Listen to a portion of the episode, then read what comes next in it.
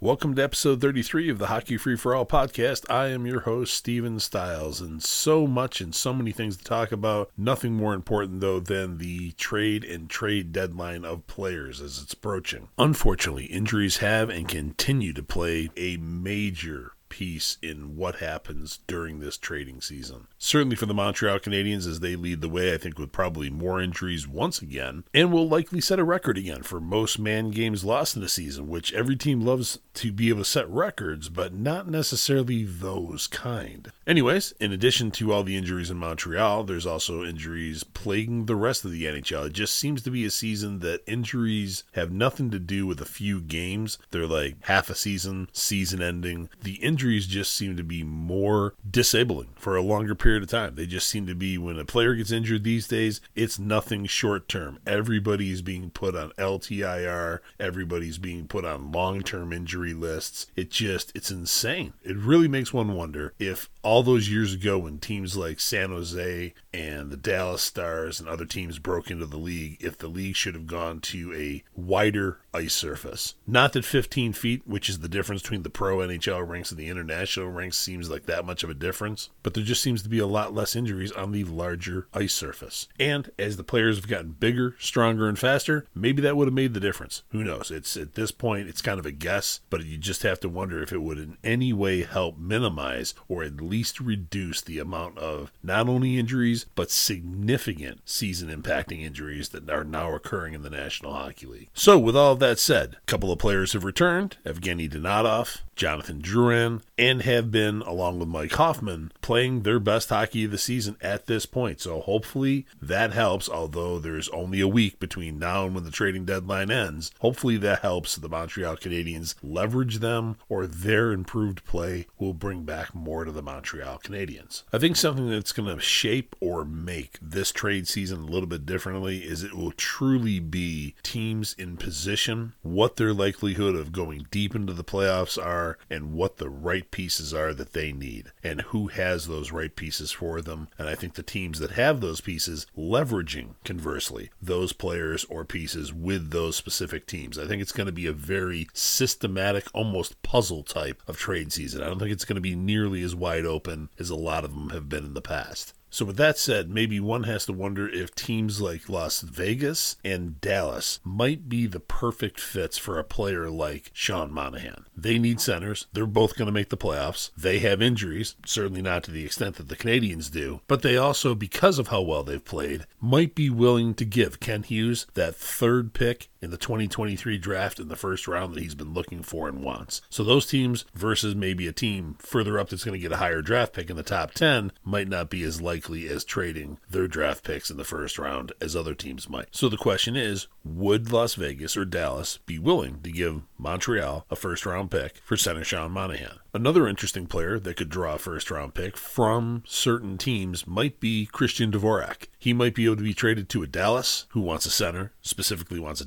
defensive center, or to the Minnesota Wild. Those could be two teams that that deal could bring back a first round pick to the Montreal Canadiens. Now, the one interesting high first round pick, like could be potentially a top five or top eight pick, with John Tortorella's desire to have Josh Anderson back in the fold because he loved that player when he was in the Columbus organization. That would be interesting if Montreal could negotiate or navigate a trade with the Philadelphia Flyers for their first round pick that would involve Josh Anderson. Now, if you're going to get a top 10 pick for Josh Anderson, I know a lot of people think he should stay in Montreal. I know he's that rare blend of talent that people have looked at. I know Kent Hughes is not, at least is what's being said publicly, interested in trading him, but interests can be changed based on how high of a draft pick that could actually be for him. With a totally different player involved, I still say Cayden Primeau is the player to trade to Philadelphia or New Jersey, whether it's part of something or whether it's an individual trade. I think they can leverage Cayden Primeau to one of those two teams because of where he's from. I think that gives Montreal a leg up. And those two organizations are looking for a younger goaltender, and maybe they can bring the best out of him that seems to have just disappeared with his time with Montreal. I mean, when he first came out of Northeastern, he looked really solid. He was having great seasons there, showed a lot of promise in Montreal, and unfortunately, everything has just gone in the wrong direction since. And that's unfortunate because I wish Cayden The best of luck. I really do. Back to Jonathan Drouin and Evgeny Dadonov. Those are two players, once again, that are going to have to be leveraged to bring back the best possible value in trade assets. One has to wonder if teams like Washington, who's all in, because let's be honest, Ovechkin isn't getting any younger these days. Not that he's too old, not that there's any conversation of him going anywhere, but they need to take advantage of their time now. Kind of similar like Pittsburgh with Sidney Crosby. He's not getting any younger, so if you're going to make another run at it, if you will, with one of those types of players, now is kind of the time to do that. But in Washington's case, could they use a Evgeny Dadonov or Jonathan Drouin? Washington needs more goal scorers. And one thing that's interesting with Washington is this also might be a place for Joel Edmundson or David Savard because all but two players on their defense are all unrestricted free agents this year. They will have very little defense left. These players could fill in short term because they'll both have a year left into next year. So it kind of gives Washington some flexibility on defense. So that might be an option where you might be able to score some higher round draft picks. Whether it's a first round pick for Joel Edmundson still at this point, unfortunately, again, we're back to the injury situation. Last year, he missed all but 24 games. This year, he's going to play more than 24, but still not the whole season. He has had some significant injuries, and that has got to be a concern, both from teams looking at a defensive need that they're trying to pick up from another team, and for Montreal as far as what can we still get for this guy. He's a great veteran defenseman. He's a great defenseman to have around for younger prospects. He'll be great for somebody for younger players to learn from, but at the same time, he's got to be able to stay healthy and in the lineup. And that's been a real problem for him. Now, I know there's no trade talk on David Savard, but I just threw that in there as Washington is going to have a unique situation that they're going to have at least four spots open next year unless they re-sign any of their players. And it doesn't seem like they're gonna. It seems like Washington, as player contracts end, there is a very specific group of players that they will sign, and everybody else would just go away. So, with Washington wanting to take advantage of Ovechkin's time in their time window, would a Jonathan Drouin, Evgeny Dadonov, Mike Hoffman make sense here to load up Washington's offense to be able to be a higher power offense? Would that be an option? Would that make sense for the Washington Capitals at this point? Or in Jonathan Drouin's case, is there something with the Colorado Avalanche because he played with Nathan MacKinnon as a junior line mate, which we've talked about in past episodes? Would there be a way to maybe obtain more for Jonathan Drouin in that trade? And of course, Colorado's a very successful team currently, so their draft picks are not as low as other organizations. They're kind of in the bottom third of the draft, kind of the 20 through 32 picks, so they may be more willing, like we talked about in the case of Vegas and Dallas, with Sean Monahan, they might be willing to give up their picks versus somebody picking in the top 10 or top 15 may want to hold on to those. Now, an asset or an existing player coming back to Montreal, there are still a lot of people that want to talk about Montreal needs to start acquiring assets. I disagree, and we'll get to a whole bunch of talent that they've already had come into the organization and still have coming into the organization through the juniors and through the draft picks that they've made. So I don't think that's a necessity in any way, shape, or form. We'll get back to that. But a trade that might make sense for Montreal is with the New York Rangers. You might be able to send a Mattias Norlinder or a Jacob Olofsson prospect to the New York Rangers for right wing prospect Vitaly Kravtsov. That might make sense. And at this point, the New York Rangers seem to be willing to part with him. He was a draft pick that Jeff Gorton selected when he was with the Rangers. He's 21 years old. He might be able to be a project that Martin St. Louis could turn into a very significant, productive forward on the top six because he has a lot of talent. It just hasn't worked out for him in New York for whatever reasons. Either he's not getting enough minutes, he's not being paired with the right players, whatever that might be. Now, as for getting rid of players like defenseman Chris Wideman, winger Joel Armia, that's going to have to be the perfect storm, meaning that somebody needs depth players, somebody needs role players, bottom six forward or bottom six, five or six number defenseman. That's going to have to be the right team at the right time. Those deals exist.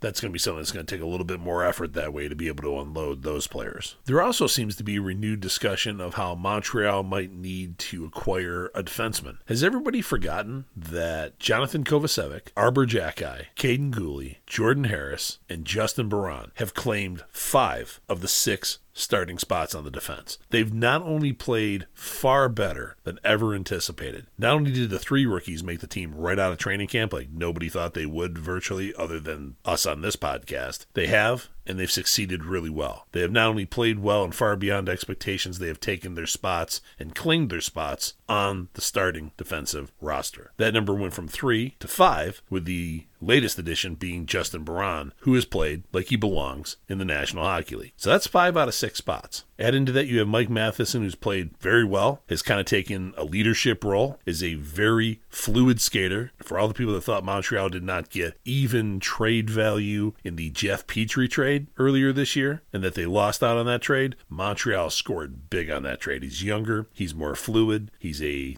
truly transitional defenseman. He's a great first pass defenseman. He's got good offensive instincts. So, right there's your six spots. In addition to that, shortly, you will have the competition of Lane Hutson, Adam Engstrom, Jayden Struble, William Trudeau, and Logan Mailloux. At the very least, that's just with existing talent between juniors, Europe, and the AHL at the moment. Who do they need to acquire? What defenseman in the league are people going, oh, we gotta have that guy? Gotta have him. I mean, other than Cale Makar, I don't think Colorado is going to be trading Cale Makar to anybody for anything. I mean, he's a phenomenal defenseman. Other than him, who else is there defensively in the league that people want Montreal to acquire? Although the 2023 draft is really deep, it's more deep in the offensive talent than the defensive talent, at least to me. I'll even say it's equally as deep in the goaltending talent as the defensive talent is. Not picking on defensemen, not saying there's no good candidate worth drafting in the 2023 draft, but let's be honest here. Montreal is loaded with defensive talent in the organization and five out of six of them came to Montreal this year and took starting defensive spots. And in reality, they're not going to give it up anytime soon. They're all young, talented, wanting to learn, kind of like soaking things up like a sponge, playing very, very well and well beyond their years. One of them, in particularly, Arber Xhekaj, has been from the beginning of the year my vote as the rookie of the year for the team, my vote as the MVP for the team. It was very unfortunate to see him get injured, as it was all the other rookies and all the other players involved because you never want to see that happen to anybody at any time in their career. But I think Arber Xhekaj, even with his injury, made an impact in the NHL and on his roster this year that warrants him being a finalist for Rookie of the Year. Now, if he doesn't play any more games this year, it's going to be hard to give Rookie of the Year to a player that's been out a significant number of games. That being said, had he played all year, he would have definitely been my choice, an overwhelming vote for League Rookie of the Year. And I know some people are going to go, wow, really? You're kidding me. That guy has done everything and more. And it doesn't have to be about the highest point total that so many awards have seemed to be driven towards being awarded to certain players for. That's not the only thing that counts. Now, let's look at the team offensively. You have already got Nick Suzuki, newly named captain as well this year in his first year of that role. You've got Cole Caufield,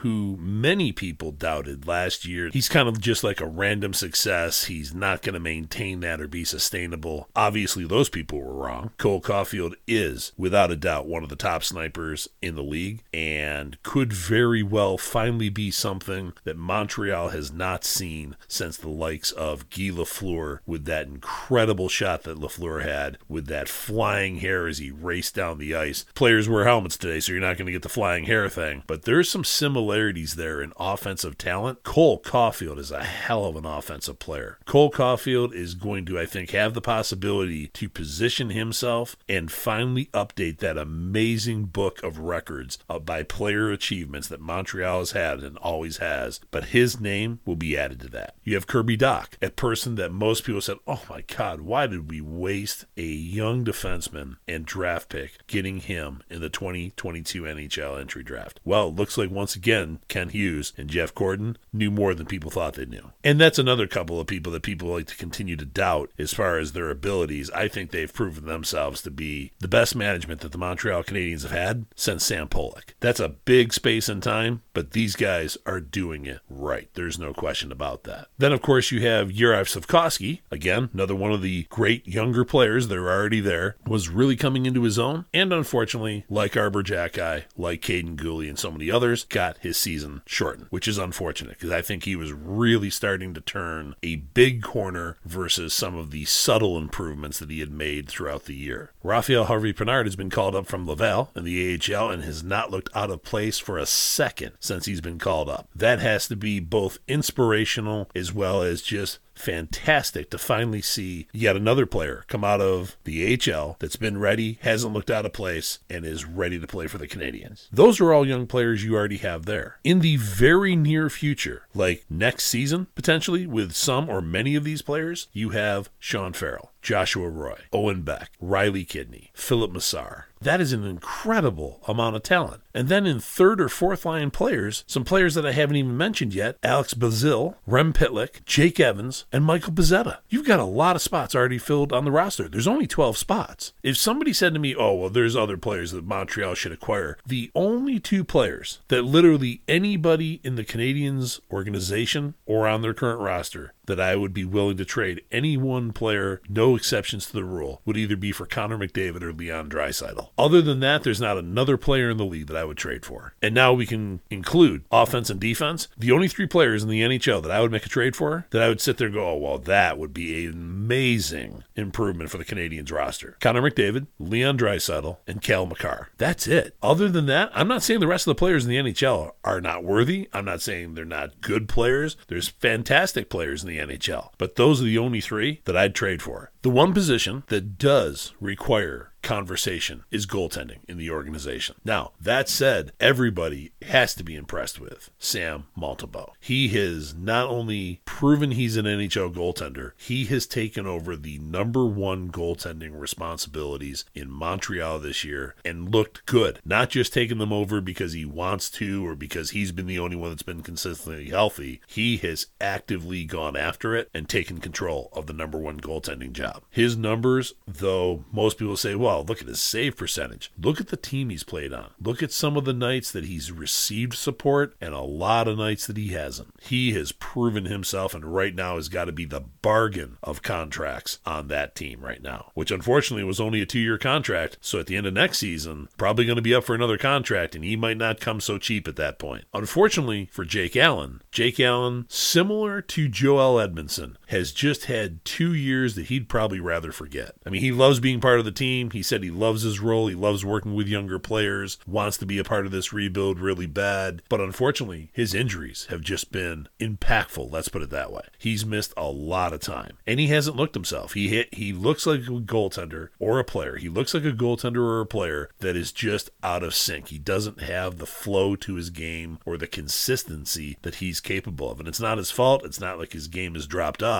It's the injuries that have gotten in the way. It's like a sputtering engine. You just sometimes you're on and sometimes you're not, and the injuries have just gotten in the way of that. So that brings us to where do the Canadiens go from here in goaltending? By far, the best prospect in the organization has to be Jacob Dobbs, who's currently playing at Ohio State. Will he be one of those goaltenders that can come right from that level to the NHL? To be determined. Nobody knows that. He's put up impressive numbers for multiple seasons. He has all the characteristics the height, size, everything that you look for in a goaltender. It remains to be seen if he can transfer that immediately to the NHL and not need time in the AHL. Most people say goaltenders always develop slower and need more time than any other position. There are exceptions to the rule. Maybe he'll be one of them. In the meantime, one of the greatest depths of the 2023 draft is in goal. And everybody's like, well, you know, Dobbs was a fifth round pick. I mean, what's that going to do? Well, let's not forget a goaltender in the New York Rangers organization in Henrik Lundqvist, who was a seventh round. There's been good goaltenders drafted in late rounds or goaltenders like Ed Belfour, amongst others, that have been free agent signing. There's been a lot of good goaltenders. Goaltenders don't have to be drafted in the first round. Yes, there's been some dr- goaltenders drafted in the first round that have had phenomenal careers. We can't leave out to be current Carey Price on that. But there is also some goaltenders drafted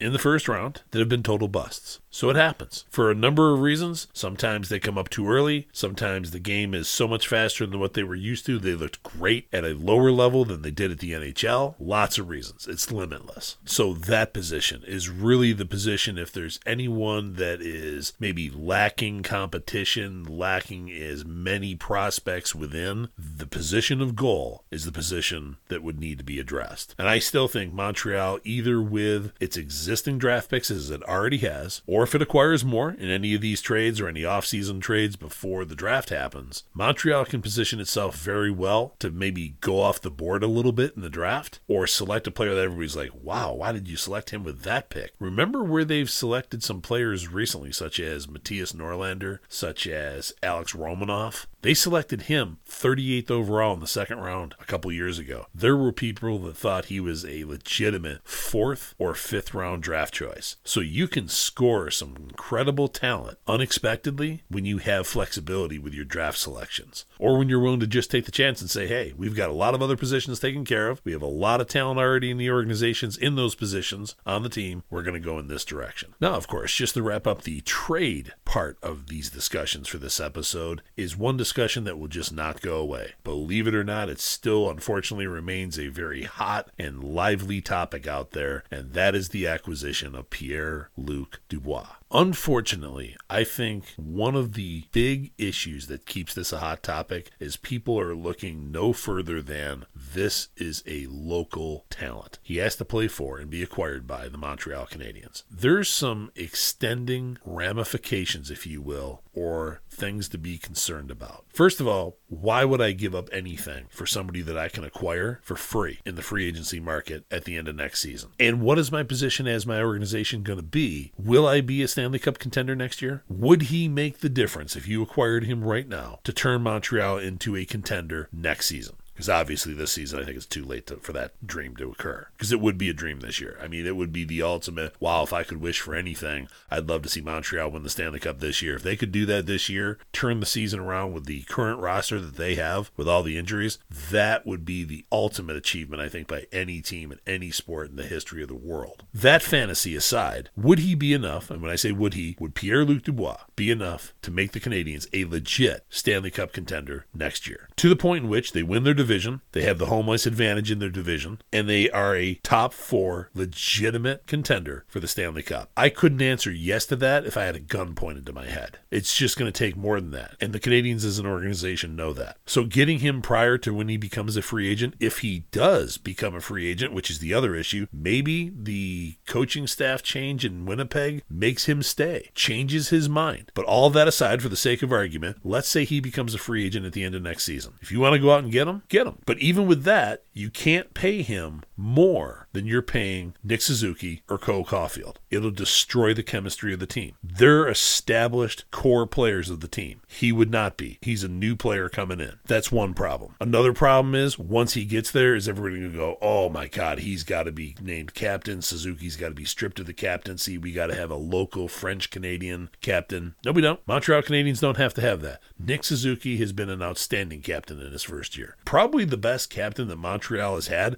ironically, since the last French Canadian captain that the Montreal Canadiens have had. Suzuki's head is on straight. He gets it. He knows how to talk to the Montreal media. He is transparent with the Montreal media. He's friendly with the Montreal media. He's been nothing but perfect. That's another potential issue, though, that people will start talking about is how Pierre Luc Dubois needs to be made the captain of the team. The other issue is where does Dubois play? Suzuki's already established as the first center on the team. Kirby Dach is consistently establishing himself as the number two center. Is Pierre Luc Dubois your third center? I don't think he or a lot of people would be happy with that positioning. You can't take away those positions on the team from Suzuki or Dach and replace him in those spots or insert him into those roles. That wouldn't be good. That would destroy team chemistry. There'd be a lot of To say attitude and discontent might be an understatement. And not just necessarily from Suzuki or Kirby Dach, but from everybody in the team. Now you're right back to the whole issue that you had with Pacioretty, with Subban, with Montreal management, all the players that have been interviewed and come out with things since then, like Gallagher's comments this year about that whole situation. That's not good. You destroy the locker room, and now you've got other issues. And then, of course, what do you do with all of that talent that I was already talking about earlier that's coming into the organization? What do you do with all those players? They suddenly have nowhere to go. There's no, there's suddenly no upward trajectory in the organization. And players coming into organizations and players already in organizations always want to know a couple of things. Where do they fit? What position do they take care of? What do they own on the team that is their responsibility? Players don't want to have the uneasy feeling of maybe I'll play tonight, maybe I won't, maybe I'll be in this role, maybe I'll be in that role. That's when players don't fit into organizations. That's when players don't play well. They don't know what's expected of them. So there's a lot to think about here. It's not just the acquisition of a player, it's how that player fits and how that player impacts the team. Another particular topic that just won't go away is the people that have wanted to question since Montreal's made all these changes, since they've brought in the new management, since they've brought in players that have been drafted and rookies that have made the club, and the number of them that have made the club at the pace that they have, people still want to question